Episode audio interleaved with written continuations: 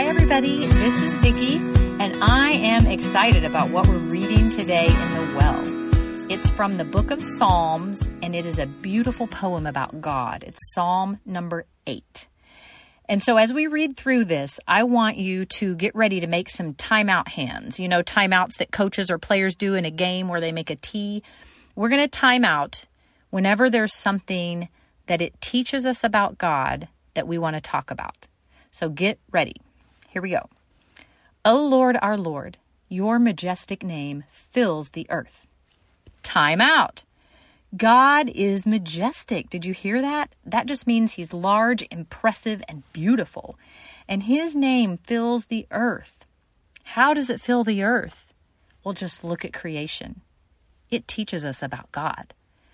He's beautiful, just like his creation. He's big, just like his creation. He's creative, just like his creation, all the animals, bugs, fish, plants there are, so many. Can't even count them all.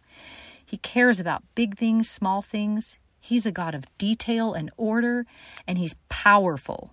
Think about wind and thunder and lightning, the power that's there.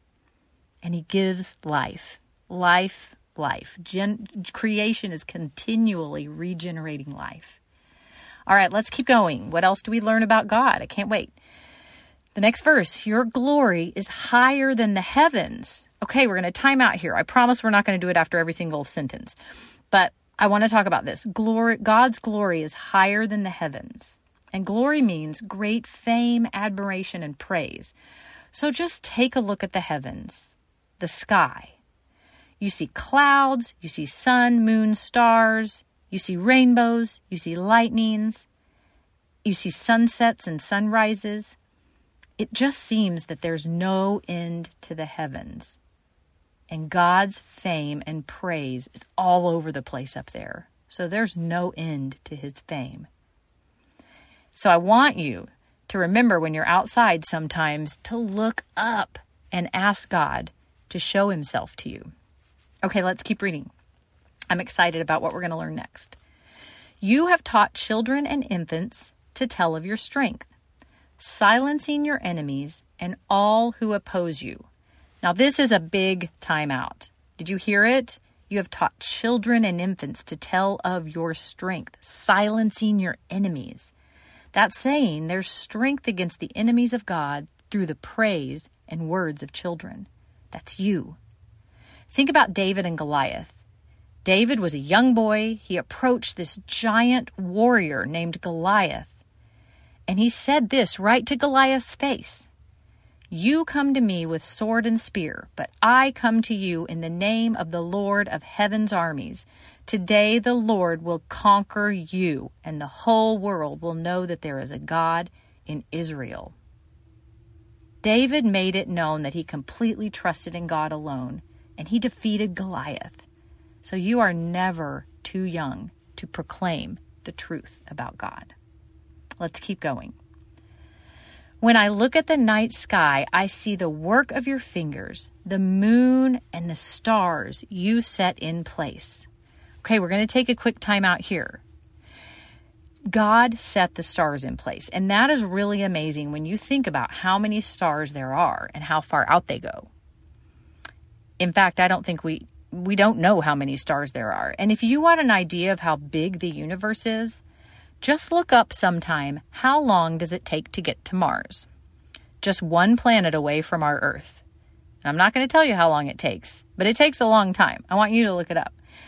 But there are even way more stars past Mars, way, way, way, way past Mars. And there are, God created every single one of those stars and set them in their place. That's amazing. Let's keep going. What are mere mortals that you should think about them? Human beings that you should care for them. Yet you made them only a little lower than God and crowned them with glory and honor. Time out. We talked about how God set every star in place. And He knows the vast expanse of the universe. And still, God, the creator of all the heavens, cares for us, crowns us with glory and honor. We are made in His image, and we are the crown of His creation. Now, the next few verses tell us more about our place in His creation. So listen to this. You gave them charge about everything you made. I'm sorry, you gave them charge of everything you made, putting all things under their authority the flocks and the herds, and all the wild animals, the birds in the sky, the fish in the sea, and everything that swims in the ocean currents. And this is our last time out. Time out. Can you even imagine? God made people, us, rulers over the works of his hands, over his creation. And do you know what? I think it'd be, I had this idea. Sounds kind of fun. I don't know. If you like to play charades, maybe sometime with your friends or your family, you can play a game of charades where everything you act out is something from God's creation. Okay, the very last verse of this psalm is this O Lord, our Lord, your majestic name fills the earth. And if that sounds familiar, that's because it's exactly the same as the first verse that we read. Now, what I'm going to do is I want you to close your eyes and I'm just going to read this whole psalm. I just want you to listen to it and soak it in. O Lord, our Lord, your majestic name fills the earth. Your glory is higher than the heavens. You have taught children and infants to tell of your strength, silencing your enemies and all who oppose you. When I look at the night sky and see the work of your fingers, the moon and the stars you set in place, what are mere mortals that you should think about them, human beings that you should care for them? Yet you made them only a little lower than God and crowned them with glory and honor. You gave them charge over everything you made, putting all things under their authority the flocks and the birds and all the wild animals the birds in the sky, the fish in the sea, and everything that swims the ocean currents. O Lord, our Lord, how majestic your majestic name fills the earth. Now, if you have time as a family this week, I would love it if you would read through this psalm together, maybe at bedtime a few times or at dinner time, just so you can soak it all in and remember it. Let it become part of who you are.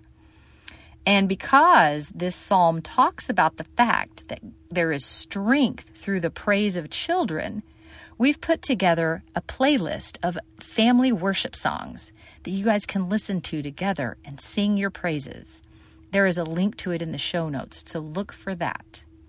And the last thing I have for you are a couple of questions that you can discuss right now. And here they are why do you think people are important to God? Why are people important to God? And the other question is, why do you think He takes care of His people? So talk about that right now, and we'll see you next week.